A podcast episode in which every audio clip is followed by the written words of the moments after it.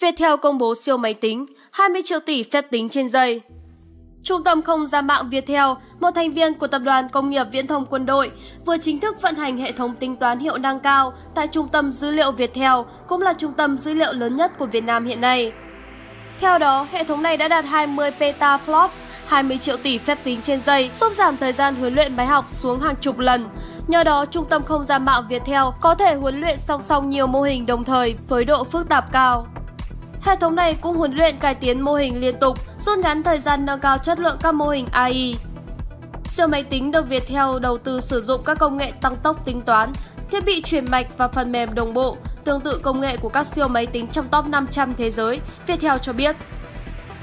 Với những hệ thống khủng như thế này, Viettel đặt mục tiêu giữ vai trò chủ lực ứng dụng trí tuệ nhân tạo trong lĩnh vực quân sự, quốc phòng, cũng như các lĩnh vực đảm bảo an toàn dữ liệu, an toàn an ninh mạng, quản lý đô thị, quản lý xã hội và hành chính công và các lĩnh vực trong đời sống xã hội.